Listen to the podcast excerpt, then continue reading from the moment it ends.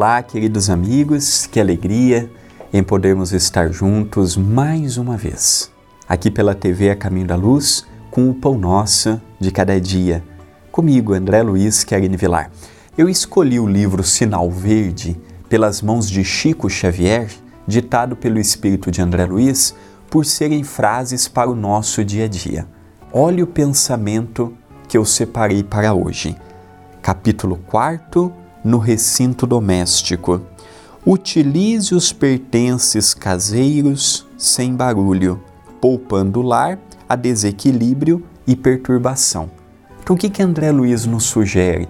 Que os nossos movimentos não sejam aqueles movimentos atabalhoados, agitados, aqueles movimentos que vão chamar a atenção de todos que estão à nossa volta, e pega o utensílio doméstico e põe aqui, e põe acolá e faz barulho, às vezes até para irritar o nosso familiar, às vezes até em forma de descontentamento, nós agimos desta forma.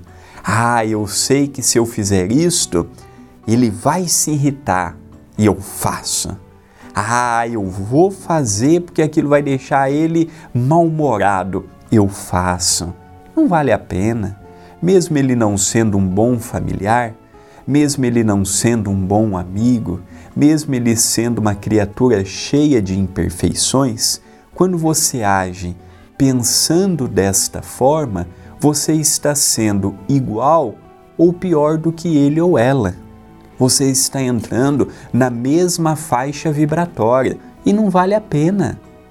Nós temos que ser os diferentes e não sermos os iguais aos que fazem o equivocado.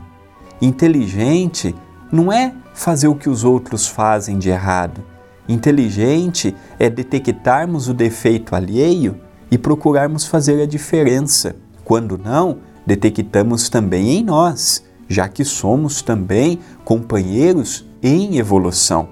Não adianta nós querermos mudar o mundo, nós queremos mudar os outros, nós queremos mudar a família, nós queremos chamar a atenção dos familiares, nós queremos fazer movimentos bruscos que vai deixar este ou aquele nervoso.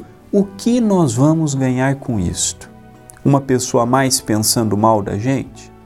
Uma pessoa mais vibrando contra a gente?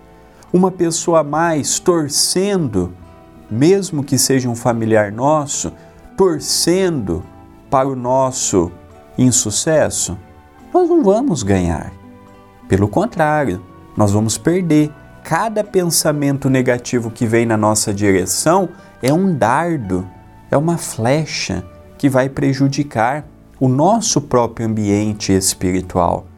Nós precisamos é fugir de pensamentos que possam ferir a nossa suscetibilidade espiritual e nos mantermos o máximo possível ligados a bons pensamentos, a pagarmos o mal com o bem, a colocarmos em prática os ensinos de Jesus, mesmo que isto nos custe, mesmo que estejamos chorando por dentro, tristes, deprimidos por vermos todo o nosso entorno ainda tão imperfeito.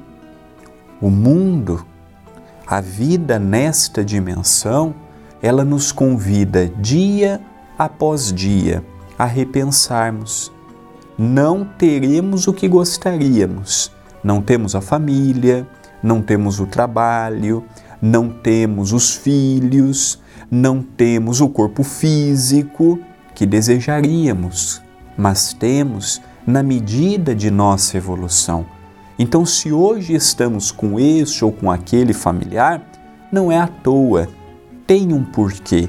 E quando eu o levo com amor, com carinho, com caridade, é um ponto positivo, ao passo que quando eu levo murmurando, reclamando, maldizendo, brigando, infelizmente eu não saio do lugar. Esta é uma mensagem de reflexão. Pensemos nisto, mas pensemos agora.